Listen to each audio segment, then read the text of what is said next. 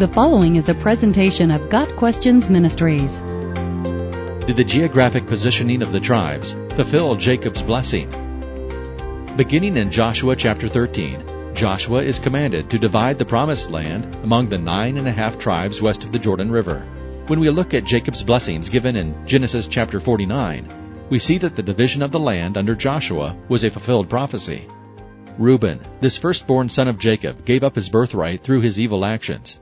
Joseph, the firstborn of Jacob's wife Rachel, received a double portion instead. Reuben's inheritance was east of the Jordan, outside the Promised Land.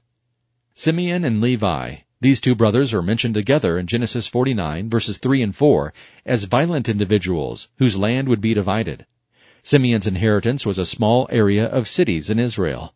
Levi became the priestly tribe that had no land inheritance. Instead, they lived in cities scattered throughout the other tribes of Israel.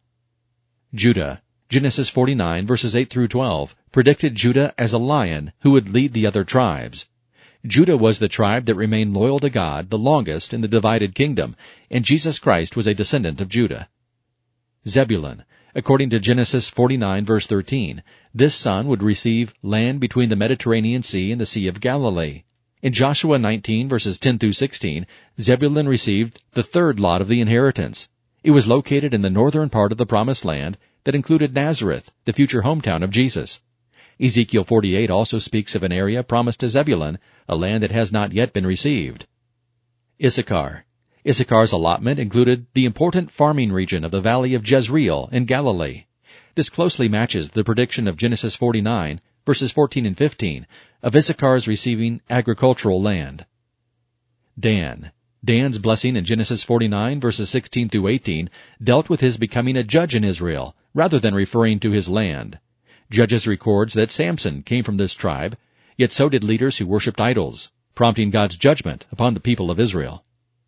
Gad. Gad's blessing in Genesis 49 verse 19 only referred to his skill in military conflict. Some have made a connection with the large number of troops from Gad who served in King David's army, though Jacob's blessing is too vague to make a very direct connection. Asher. In Genesis 49 verse 20, Jacob said Asher would have good soil. In Joshua, Asher's tribe inherited ideal land in Carmel in the coastal region. Naphtali. The only reference to Naphtali in Genesis 49 verse 21 is that other tribes would admire him. In Joshua 19 verses 32 through 39, Naphtali received land from the Sea of Galilee up to Phoenicia in the north, and included 19 fortified cities. Joseph, he received a double portion, as both his sons, Ephraim and Manasseh, received a separate inheritance. Their land was east of the Jordan River. Benjamin, Jacob predicted that his youngest son would become a warrior. From his tribe came the judge Ehud, King Saul, and Saul's son Jonathan. This tribe is often noted for its warlike personality. As can be seen, the sons of Jacob, who were given a land blessing in Genesis 49, received it in ways that matched in Joshua's allotment of the land, or in Zebulun's case, match another prophet's prediction. The fact that numerous details predicted by Jacob came true generations later serves as a powerful testimony to God's power. Got Questions Ministry seeks to glorify the Lord Jesus Christ by providing biblical answers to today's questions. Online at GotQuestions.org.